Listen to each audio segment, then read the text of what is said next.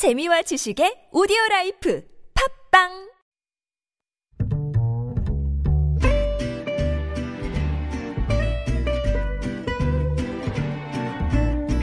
Good evening, everyone. Welcome to the evening show. 진상규명은 처벌이 목적이 아니다. 역사를 올바로 기록하는 일이다. 5.18 광주민주화운동 40주년 기념식에 참석한 문 대통령이 한 이야기입니다.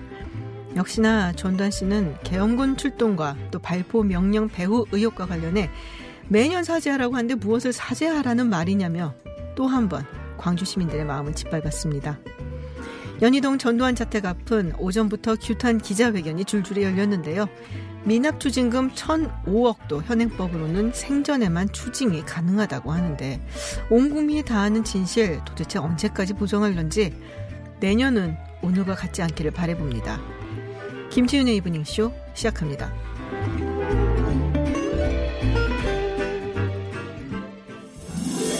Welcome to Unfiltered. North Korea's latest CNN was given ex- 미국 오하이오 일본의 주지사는 백색 국가 명단 국내외 소식을 한 번에 들려듣는 뉴스 서울타임즈 서울타임즈 시간입니다. 오마이뉴스 박정호 기자 그리고 정상근 기자와 함께합니다. 어서 오세요. 네, 안녕하십니까. 네, 유튜브 TBS FM 들어오시면요. 보이는 라디오도 함께 하실 수 있습니다. 네, 오늘 5.18입니다. 네, 5.18 민주화운동 40주년인데요. 기념식이 어, 광주 5.18 민주광장에서 거행됐습니다. 네. 뭐, 이때 되면은 물론 기념식도 기념식이지만 이 사람 뭐 하고 있는지 많은 음. 언론들이 주목을 하죠.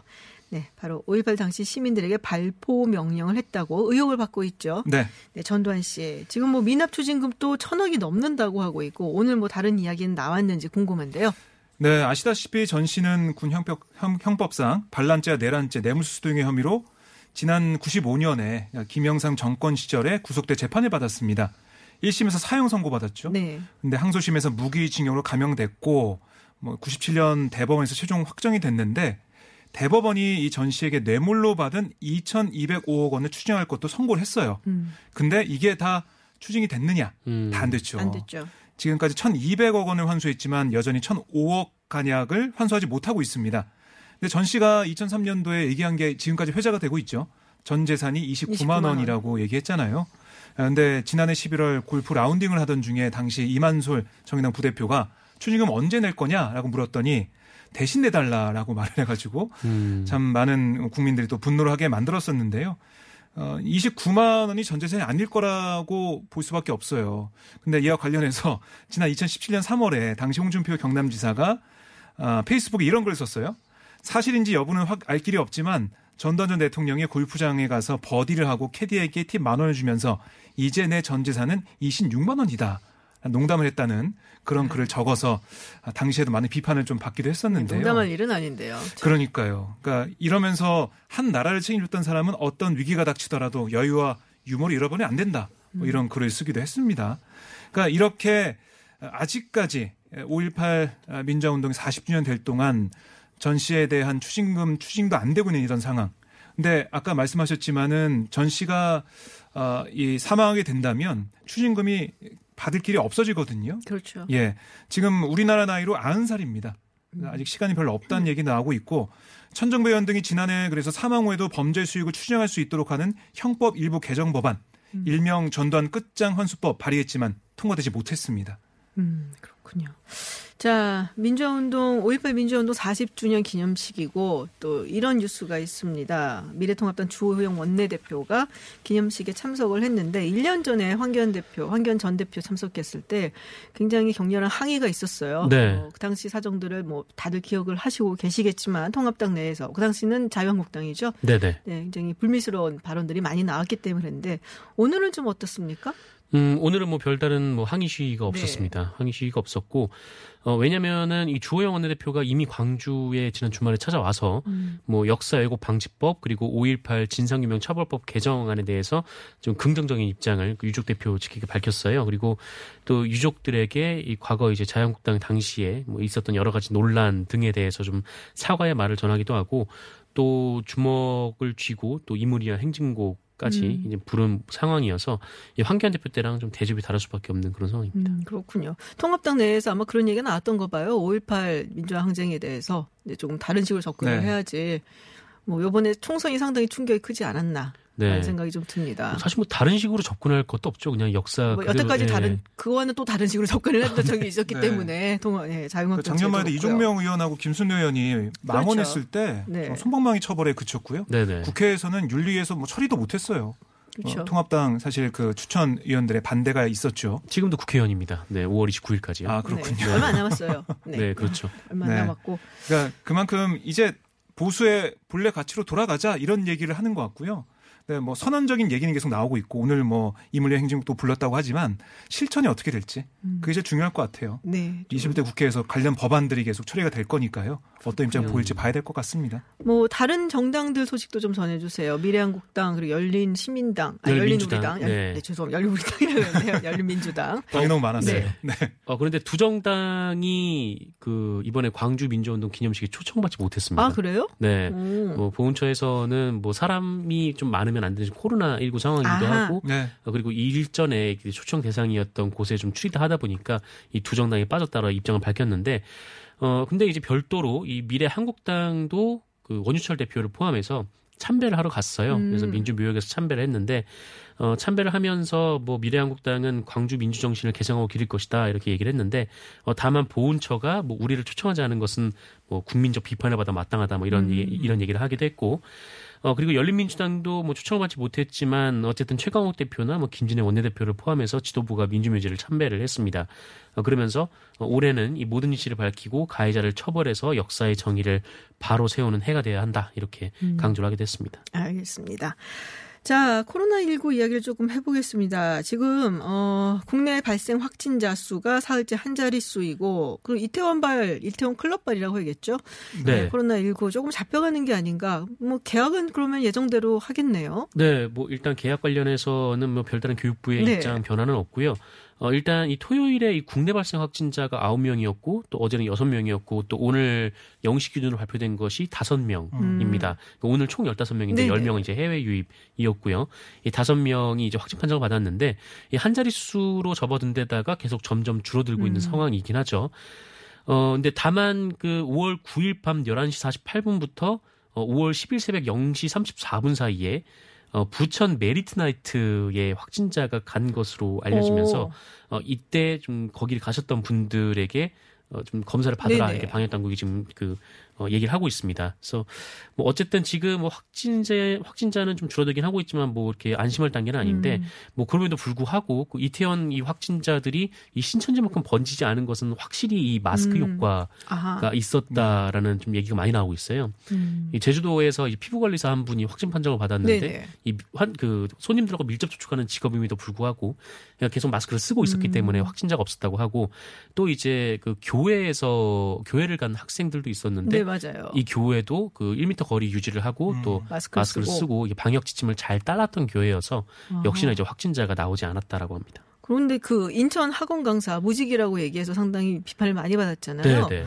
근데 이 학원 강사가 택시를 탔는데 이 택시 기사분이 또 감염이 됐다라는 아, 얘기가 있어요. 네. 이 부분도 진짜 걱정이긴 한데 네. 어, 지난 4일 오후 5시쯤에 이 학원 강사가 이 택시를 탔어요. 이 네. 택시를 탔는데 이 택시 운전사분이 그 60대인데요. 어, 인후통 증상을 보이면서 음. 17일, 그러니까 어제죠. 확진 판정을 받았습니다. 어, 그리고 이분과 밀접 접촉자인 아내도 역시 17일에 아. 이 확진 판정을 받았는데 어, 문제는 이 기사분이 학원 강사와 접촉한 지난 4일부터 한 열흘 정도 택시를 운행했다. 했었고. 네, 라는 거예요. 그래서 아이고 학원 강사가 발견 당시에 솔직히 얘기만 했어도 이좀 음. 접촉자 규모를 좀 줄일 수가 네, 있었던 줄일 거죠. 수가 있었는데 좀 무척이나 아쉬운 대목입니다. 음. 아, 끝까지 이렇게 그러니까요. 아, 참 걱정스럽네요. 또 운행을 좀 많이 하셨을 텐데 그동안. 네. 아, 네. 택시도 굉장히 좀 좁은 공간이다 보니까 그렇죠. 걱정이 많이 되죠. 네. 마스크를 하고 있었으면은 아마 택시에 탔더라도 네. 별 어, 뭐 감염이 이런 게 없을 것 같은데 이거 좀 봐야겠네요. 네. 근데 왜냐면 요새 추위가 약간 조금 괜찮아졌나 보다 하던 때였거든요, 딱. 네. 그래서 조금 그렇죠. 황금 연휴 때. 네. 네. 조금 걱정스러운 부분이 있습니다. 어쨌든 그러면은 등교는 하는 건가요? 네, 그렇습니다. 네. 교육부 입장 뭐 똑같고요. 네. 조희연 서울시 교육감도 오늘 브리핑했거든요. 음. 뭐라고 했냐면 아, 먼저 고3은 수요일부터 매일 등교하겠다 라고 했습니다. 네. 매일 등교가 매일? 고3이고요. 아, 뭐 격일 뭐 이런 거 아니고 그렇습니다. 그러니까 대학 입시와 취업 준비에 어려움을 겪고 있다고 보고 있고요. 음. 그래서 매일 등교해야 된다라는 입장입니다. 그리고 고2 이하 뭐 초중 고등학생들 대상으로 좀 보면 한 주씩 번갈아 가면서 뭐 등교할 수도 있고 음. 이 원격 수업을 하는 뭐 격주제 그러니까 음. 등교했다가 다음 주는 뭐 원격? 수업 하- 하든가 예 음. 그렇습, 그렇습니다. 그다음에 일주일에 한 번 등교하는 오부제 이것도 마스크에 이어 재난지원금에 이어서 음. 등교도? 오부제로 할 수도 있다. 생, 생년월일에 맞춰서 하는 거. 생년은 다 비슷할 거 아니에요. 토요일에 다 나오는 건 아니죠. 학년마다 밤마다 다르게 아, 하는 밤마다 거고요. 다르게? 네. 또 오전반, 오후반 나눠서 하는 이부제.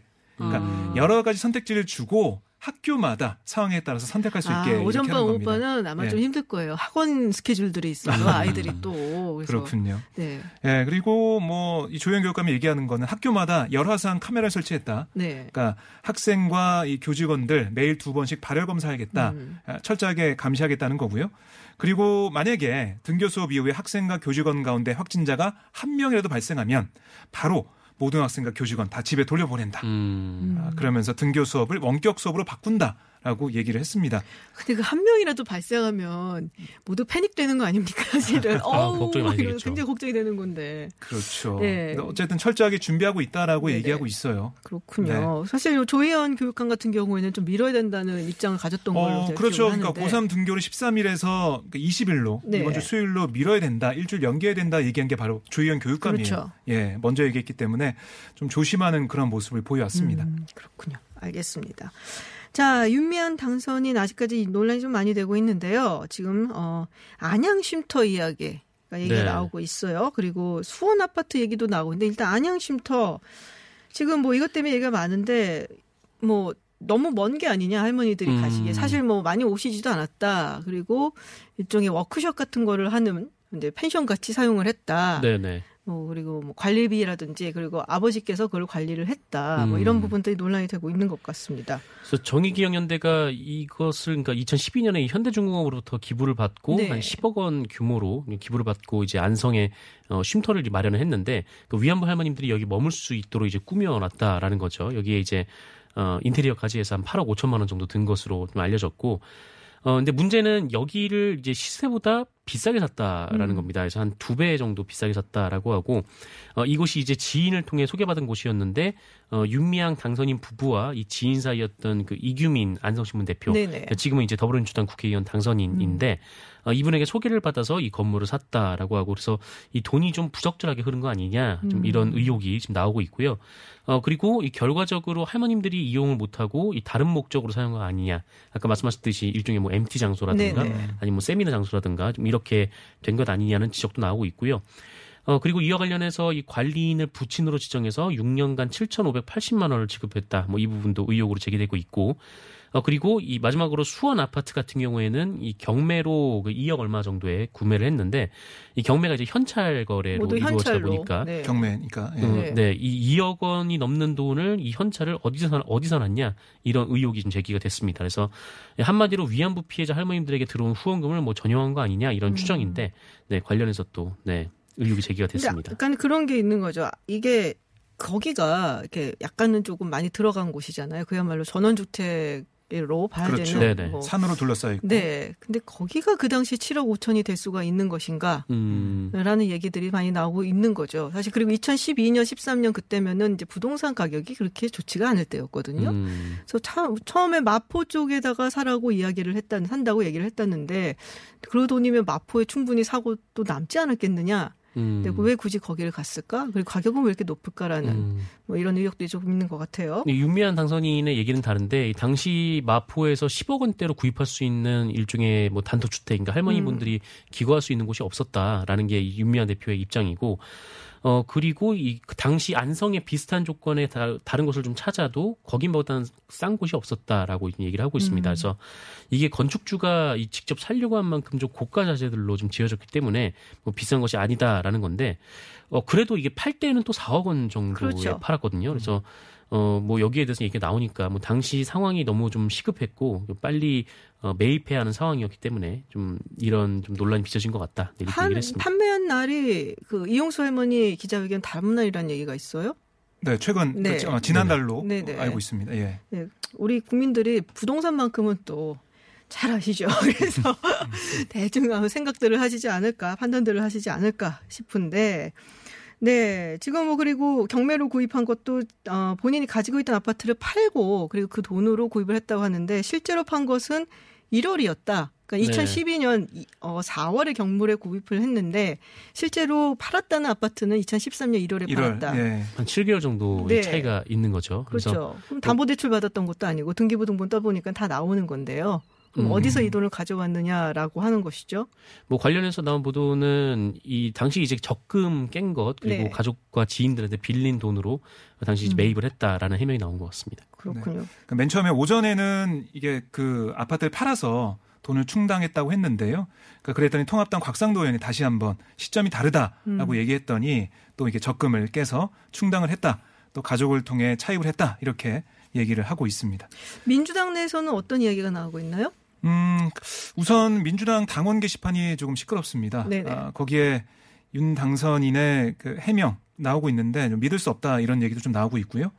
양정숙 당선인 문제처럼 좀 음. 강하게 빨리 이 문제에 대해서 어, 대응을 해야 된다. 아, 이런 얘기도 좀 나오고 있습니다. 음. 어, 거기에 대해서 민주당의 앞으로 뭐 지도부 입장 이런 게 좀 중요할 텐데요.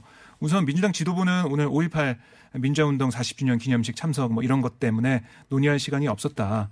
아, 더 아, 상황을 좀 더 봐야 된다 이런 입장을 좀 보이고 있는 것 같고요.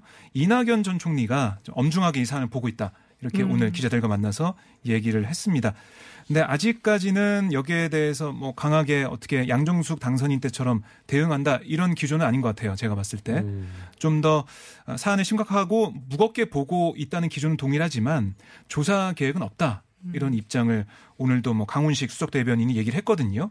좀 더 상황을 보자는 거고 꼭 이게 또 검찰 조사로 검찰 조사 들어갔죠. 예, 네. 가 있는 상황입니다. 음. 그래서 수사하는 상황에 들어갔기 때문에 그걸 좀 봐야 되지 않겠냐 이런 음. 기조가 좀 있고요. 기조가 좀 있고 제가 몇몇 의원들 좀 통화를 해 봤는데 조금 뭐이 쉼터 문제, 에, 쉼터 문제는 조금 이해할 수는 없는 부분 좀 있다라는 네네. 얘기 좀 하면서 그럼에도 불구하고 지도부가 논의할 테니까 그걸 좀 보고 대응해야 되지 않겠냐 이런 음. 입장을 좀 내놓고 있습니다. 네, 제가 아까 안양이라 그랬네요. 안성입니다. 네, 안성. 안성에 네. 있는 곳입니다. 아, 예, 예. 네, 안양, 안성, 안중도 있죠. 안중이요? 안중이라는 곳도 있어요. 어. 네, 그렇습니다. 네. 네, 안성입니다.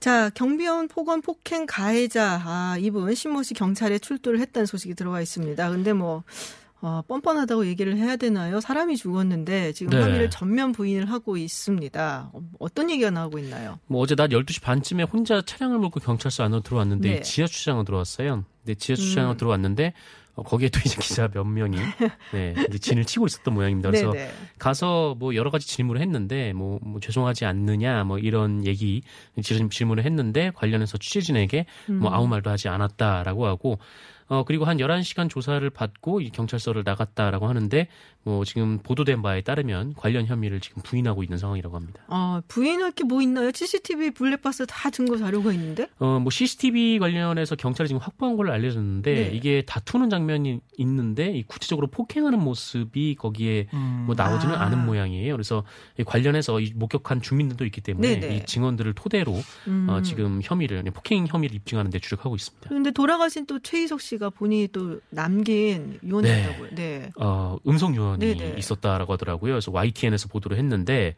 음, 그 입주민 신모 씨에게 이 상습적인 폭행과 협박을 받았다라면서 어, 처벌해 달라 이렇게 호소를 하는 내용입니다. 어, 거의 뭐 흐느끼는 목소리로 녹음을 아이고. 하셨는데 어, 내용이 뭐 잘못 충격적입니다. 그래서 신모 씨라는 사람한테 맞으면서 악으로 버텼다. 뭐 네가 죽던가 내가 죽던가 이 싸움이 끝나니까 어, 너 100대에 맞자 뭐 이런 식으로 얘기를 아니 했다라는 무슨 조직 폭력배예요? 백대를 맞자라니. 네, 뭐 좀 무슨 말인지도 잘 모르겠는 얘기를 막 하고 있는데 그러면서 이렇게 표현을 했어요. 이 신모 씨라는 사람이 고문을 즐기는 얼굴이다, 겁나는 얼굴이다 이렇게 얘기를 하기도 했고 어, 이 사람한테 다시 안 당하도록 이 경비가 억울한 일 안 당하도록 어, 제발 도와달라, 강력히 처벌해달라라고 호소를 했습니다. 어, 이 녹음은 이 처음으로 극단적 선택을 시도했던 이 당시에는 성공하지 못했습니다만 어, 뭐 성공이라고 하기엔 좀 그렇죠. 어쨌든 네. 당시에는 이루어지지 못했습니다만 어, 극단적 선택을 시도했던 지난 4일에 녹음된 것으로 아, 알려져 있습니다. 처음이 아니었군요, 그게. 아, 네, 그렇죠. 올라가셨던 4일에 녹음이 됐는데 뭐 그날 폭행이 있었다라고 해요. 아. 아마 코뼈가 부러진 날이 그날인 것으로 추정이 되고 네네. 있는데 어, 그날 좀 그 신변을 좀 비관하면서 극단적인 선택을 하려고 했으나 음, 뭐 뜻을 이루지 못했고 네. 그 이후에 이제 10일에 어, 결국 이렇게 됐습니다. 그렇군요. 폭행도 폭행이지만은 그 이후에 협박 또 음. 인간적인 모멸감을 주는 이런 행동들 이런 것들 때문에 너무나 힘들어했던 게 계속 드러나거든요. 근데 이 심 씨가 계속해서 뭐 적방 화장실로 나오고 있기 때문에 경찰이 아까 CCTV 말씀하셨지만 객관적인 증거 없는 상황에서 어떻게 이 사안을 좀잘 음. 수사할 수 음. 있을지 이것도 좀 봐야 될 것 같아요. 근데 이걸 참 듣는 유족들의 심정은 어떨지 네, 좀뭐 네. 가리무 짐작도 안 할- 못할 것 같은데요. 안타깝습니다. 자, N번방 여기 또 나쁜 분 한 분 계시죠. 네, N번방 각각 문형호 네. 오늘 포토라인에 섰다는 소식이 들어와 있습니다. 그렇습니다. 지금 안동 경찰서의 유치장에 있었거든요. 입감돼 있다가 오후 2시쯤 검찰에 이송이 됐습니다. 그러면서 자연스럽게 현관 앞에서 얼굴을 드러냈는데요. 문 씨는 검은 반팔 티셔츠에 검은 바지, 검은 신발을 신고 모자 마스크를 쓰지 않은 채 평소처럼 안경을 쓴 모습으로 카메라 앞에 섰습니다. 뭐 기자들 질문이 있는- 있었는데요. 문 씨는 왜 범행했느냐 이런 질문에 피해자 피해자 가족들께 죄송하다라고 한 다음에 잘못된 성관념을 가지고 있었던 것 같다라고 얘기를 했습니다. 아, 그리고 피해자 수와 관련해서는 경찰에 밝힌 대로 50여 명이다. 그리고 3건 정도 성폭행을 지시했다라고 얘기를 했습니다. 음, 그러니까 우리가 보도된 바에 따르면 한 건으로 좀 알고 있었는데 네네. 두 건이 더 있었다는 거예요. 그렇군요. 네. 좀 충격적이고요. 그리고 얼굴 공개에 대한 심경을 묻는 질문에 대해서는 후회스럽고 죄송하다라고 답을 했고 그리고 조주빈과 아는 사이인지 여기에 대해서는 네네. 아무 관련 없는 사이다라고 말을 했습니다. 아, 그러니까 이른바 이제 조주빈이 가까스에 우리가 카피캣이라고 얘기를 하잖아요. 네. 예, 뭐 그런 거다라고 보면 되겠군요. 네. 모든 사건의 원조가 이 N번방. 그러니까요. 네, 네. 이 사람입니다. 뭐 조조빈은 이제 피해자한테 사죄를 안 했죠. 사실 그 당시에 제 기억에는 네. 굉장히 많은 비판을 받았었는데 사죄를 물론 여전히 많은 비판을 받아야 되겠지만 어쨌든 사죄를 한 부분이 있어서 우리 피해자분들이 조금은 위안이 되실까 모르겠습니다만은 네. 아, 그렇습니다. 뭐 어쨌든 철저한 수사를 통해서 네. 공범 문제 그리고 유료 회원방 아, 거기 회원들 문제도 다 발본색원 해야겠죠. 그리고 네. 법적인 책임을 철저하게 졌으면 좋겠다라는 그렇습니다. 생각을 해봅니다. 아, 그리고 제가 하나 더 전해드리고 싶은 네네. 게 있는데요. 긴급재난지원금 관련된 겁니다. 오, 제가 이 네. 뉴스는 항상 스크린하고 있기 음. 때문에 그것도 좀 전해드리면 그러니까 이게 좀 논란이 있었어요. 왜냐하면 지금 이게 대형마트나 백화점, 유흥업종, 뭐 온라인 전자상거래 이런 데 사용할 수 없잖아요. 네네. 아, 그런데 같은 뭐 명품 브랜드 매장이라도 백화점 입점 여부에 따라서 뭐 음. 쓸수 있는 데도 있고 음. 뭐 오. 이렇다고 하더라고요. 그리고 뭐 별다방 같은 데서도 쓸 수. 있고 맞아요. 이런 데는 사실 중소 상공인 이런 업체가 아니지 않냐 그렇죠. 이런 비판이 좀 있었어요. 여기에 대해 윤종인 행안부 차관이 얘기를 오늘 했습니다. 기자간담회를 가졌는데 사용처를 놓고 형평성 논란이 있는 부분 인지하고 있다. 음. 이런 부분과 관련해서 개별 가맹점을 이 넣고 빼는 문제를 논의하고 있다라고 얘기했습니다. 음. 그러니까 이런 형평성이 좀 어긋나는 부분들 네네. 어, 여기에는 안 써야 되는 거 아니야? 쓰지 못해야 되는 거 아니야? 이런데 네네. 이런 부분들을 좀 보고 있다는 거예요. 아, 그리고 또 하나 어, 이 장애인이나 노인 같은 거동이 어려워서 기간 내 재난지원금 사용을 위한 네. 외출이 불가능한 경우 여기에 대해서도 추가로 현금 지원하는 방안, 그러니까 아하. 현금으로 주는 방안을 검토하고 있다라고 얘기하고 있고요.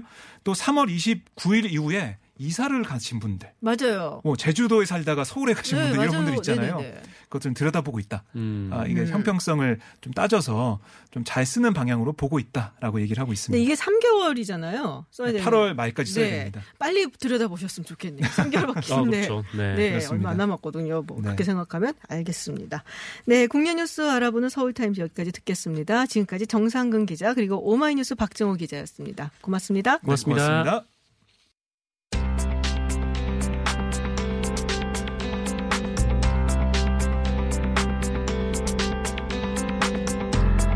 5.18 민주화운동 40주년인 오늘 오전 전두환 자택 앞에서는 시민단체들과 과거의 국가 권력에 의해 희생당한 유족들이 모여 전 씨의 사과를 촉구하는 기자회견이 열렸습니다. 그 중에서도 박정희 정권 당시 강남에만 약 70여 필지의 땅을 정권 차원에서 가명 내지는 차명으로 매입한 것을 전 씨를 비롯한 신군부 세력이 은닉했다라는 의혹이 제기가 됐는데요. 해당 의혹을 제기한 국민재산 되찾기 운동본부의 안창용 사무국장 연결해서 이야기 들어보겠습니다. 사무국장님 안녕하세요. 네, 안녕하십니까. 국민재산 되찾기 운동본부 안창용 사무국장입니다. 네, 오늘 기자회견 분위기부터 먼저 좀 여쭤볼게요. 어, 굉장히 많은 분들이 오늘 전두환 씨 자택 앞에서 뭐 기자회견도 하고 또 목소리를 냈는데요. 분위기가 어떻는지 또 이에 대해서 전시 측의 반응이 나왔는지 궁금한데요. 네, 오늘 5.18 광주 민주화 운동 40주년인데요. 오늘 저희를 포함해가지고 많은 시민들과 시민단체들이 그 연희동 전두환 자택 앞에서 어, 항의 시위를 했습니다. 저희는 오늘 어, 오늘 오전 10시에 그 미납 추징금 1,005억 즉각 납부하라 그리고 은닉 불법 재산 몰수를 촉구하는 국민 최후 명령을 통보하는 그런 행사를 하였습니다. 네. 어, 보면 전두환 씨는 보이지 않았고요. 어, 경찰 병력 3개 내지 5개 중대가 투입돼서 그 삼엄한 경비를 해주고 있었습니다. 그렇군요. 별다른 반응이 전시 측에서는 없었다라는 말씀이신데요. 지금 은닉재산 이야기를 하셨단 말이에요. 근데 이게 은닉재산이 박정희 정권 당시에 가명 그리고 차명으로 강남에 땅을 대고 구입을 했었고 그리고 이거를 그 신군부 세력이 은닉했다는 얘기잖아요. 네, 그렇습니다. 네, 좀 자세하게 설명을 해주세요. 어떻게 어떤 네. 방식으로 은닉을 하게 된 건가요? 네네. 네, 일단 강남의 그 요지인데요. 삼성동, 대치동, 역삼동 뭐 그런 주요 지역에 가차명으로 은닉된 불법 재산이고요. 네, 1970년도에 경부고속도로하고 제3한강교 남산 터널이 완공되지 않습니까? 네, 그 연결되던 시기에 박정희의 정치 자금으로 그 영동 개발 계획을 마련하면서 미리 가차명으로 매입했던 땅들이었고요. 그 땅들은 어, 수개월 후에 영동 개발 계획이 발표하면서 4배 내지 5배 정도의 차익을 내면서 모두 매각이 됩니다. 음, 근데 그 매각된 그 땅들에서 제외된 땅이 있는 것이죠. 그 땅이 오늘 그 언급이 되고 있는 그 강남 요지 70여 필지 가차면입니다. 아 그러면 그 당시에 매각이 되지 않은 채 남아 있는 땅이란 말씀이시죠?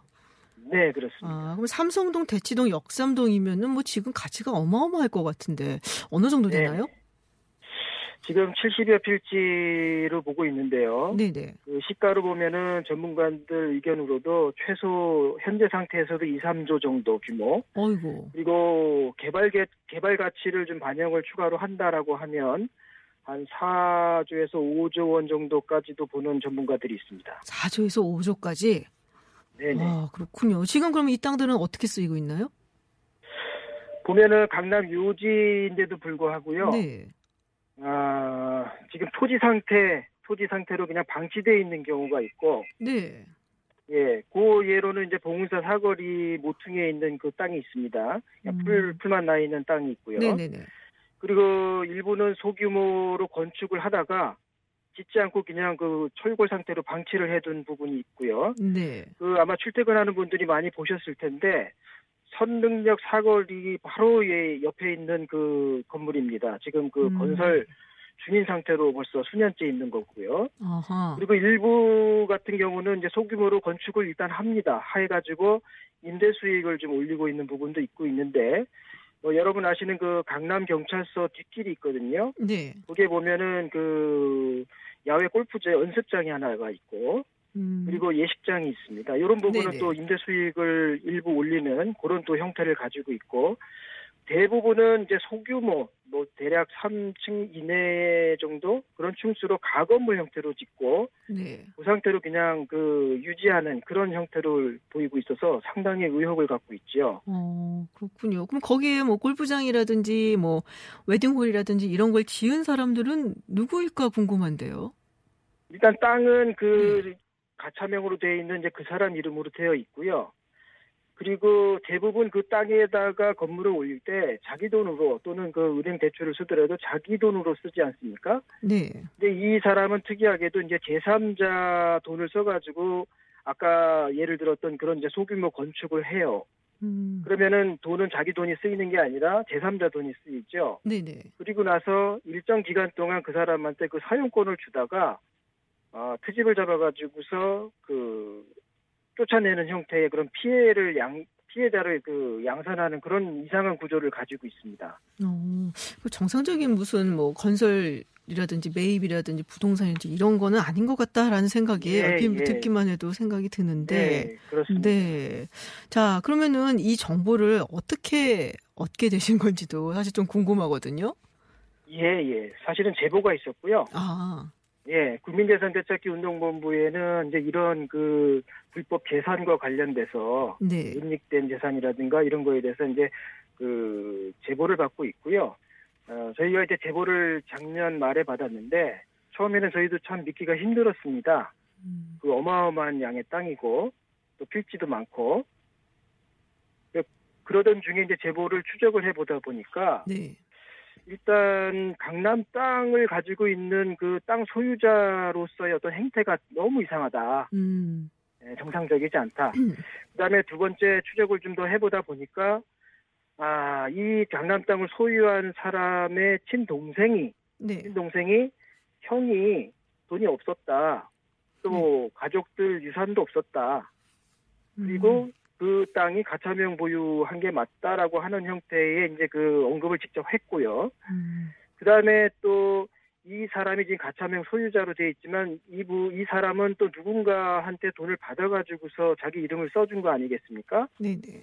그 부분이 이제 그 박경원 전 내무부 장관으로 되어 있어요 구조상. 네. 박경원 내무부 장관이라고 하면은 지금 작고를 하셨지만 이제 가족들이 증언을 하고 있고요. 그 박경원 내무부 장관은 이제 박정희 전 대통령하고 막역한 사이고 네. 당시 그 정권 말기까지 어, 내무부 장관이라고 하는 중책을 세 번이나 연임했던 멤버입니다. 네. 네, 그 사람의 그 가차 그 사람을 대신한 가차명으로 지금 강남 땅을 소유한 부분으로 알고 있고요. 음, 그 박경원 전 내무부 장관의 아들이 박종호 씨라고 이 분이 그, 그 가차명 소유에 대해 가지고서 언급한 또 증언도 있습니다. 아, 그렇군요. 그러니까 이게 네네. 일단은 땅 소유자 행태가 조금 이상하다라고 이제 봤더니 어, 이 소유를 하고 있는 이 이름, 이 사람은 네네. 사실 돈도 없는 사람이고 그냥 이름만 빌려줬다라고 이 분의 친동생분이 증언을 하신 거고요. 네네. 네. 그렇다면은 이 이름을 이제 빌려간 사람이 있을 거 아니에요. 근데 이 이름을 그렇죠. 빌려가고 이 사람한테 돈을 준 것이 이제 박경원 전 내무부 장관인 것과 같다. 지금 그리고 그거에 대해서 이 박경원 내- 전 내무부 장관의 아들 되시는 분이 이거를 증언을 했다는 말씀이시죠? 네 네. 법정 기록도 있고요. 법정 그 기록도 녹취가 되어. 있는 부분도 있습니다. 아, 그리고 이제 더 특이한 거는 저희가 이제 그 상태로 보면 일방적인 주장에 가깝기 때문에 네네네. 이걸 가지고 언급하기가 저희도 이제 시민단체로서의 그 면이 있기 때문에 하기 어려운 부분인데 아, 근래에 이제 찾아낸 또 증명이 있습니다. 음. 뭐냐면 1980년도 5월 15일이라 하면 이제 5.18 며칠 전이죠. 네. 그 그때 당시에 이제 보안사의 이학봉이라고 하는 대공처장이 네. 권력형 부정 축제자 체포와 수사 계획이라는 서류를 만듭니다. 음. 그리고 그 서류에 이제 부정 축재자로 리스트가 올라가겠죠. 네. 그 리스트에 이제 결과물로 당시에 아홉 명이 이제 체포가 되고 네. 그리고 자진 헌납식으로 해가지고서 일부 재산들이 이제 헌납됐다라고 해서 마무리된 그런 기사들이 있는데 네네. 그 아홉 명의 이제 그 김종필 전 총리, 네네. 국무총리, 그 다음에 당시 이후락, 뭐 이름만 들어도 아는 그 이후락, 네. 그 다음에 박정규 경, 경호실장 다 들어가 있거든요. 네. 근데 거기에 이제 중요한 부분, 그 수사 계획이 있었는데, 요 부분에서 한 명이 누락됐다라고 하는 부분이 이제 보여요. 네. 그러니까 처음에 10명이었는데 9명으로 끝났구나라는 네. 게 이제 하나가 체크가 됐고, 저희가 더 찾아보다 보니까 1996년도 이제 지금의 중앙지검이죠. 검찰 네. 조서에서 그 당시에 1980년도 5월에 전두환 당시 보안사령관, 이희성 당시 계엄사령관 그리고 최규하 대통령 결재 라인인데요. 네. 요 당시에서 한 명이 빠졌다라고 하는 부분을 검찰에서 진술을 합니다. 음. 네, 그래서 예, 아까 말씀드렸던 여러 가지 정황과 네. 이그 기록에 대한 부분을 매칭을 하다 보면 음. 아, 이 한 명이 빠진 부분이 이 은닉 가차명 부분을 빼준 것이다라고 저희가 추론을 합리적 추론을 하는 아, 거고요. 네네. 그리고 박정원 전 그 내무부 장관의 매제 네. 동생의 남편이죠. 예, 네. 그 남편이 하나회 소속이었습니다. 아하. 당시에. 그래서 네. 전두환 11기부터 이제 하나회 음. 하나회였어요. 4년제 네. 육군 사관학교 출신들 네네. 하나인데 전두환이 11기 그리고 이 매제가 13기. 음. 예. 그렇군요. 그래서 그런 네. 그 막역한 관계 하에서 어, 이런 네네. 일이 은닉되지 않았는가 알겠습니다. 그러니까 지금 뭐 은, 10명 중에 한 명이 빠졌는데 그 한 명이 아마도 박경원 전 내부부 장관이 아니었겠냐라는 네. 말씀이시고요. 저희가 시간이 다 돼서 오늘 말씀 여기까지 들어야 될 것 같습니다. 아이고, 네네. 네, 다시 한번 어, 시간이 될 때 한 번 더 모셔서 그때 이야기를 좀 자세히 들어보겠습니다. 고맙습니다. 네, 알겠습니다. 감사합니다. 네, 지금까지 안창영 국민재산 되찾기 운동본부 사무국장과 이야기 나눴습니다. 저는 7시에 픽으로 다시 돌아오겠습니다.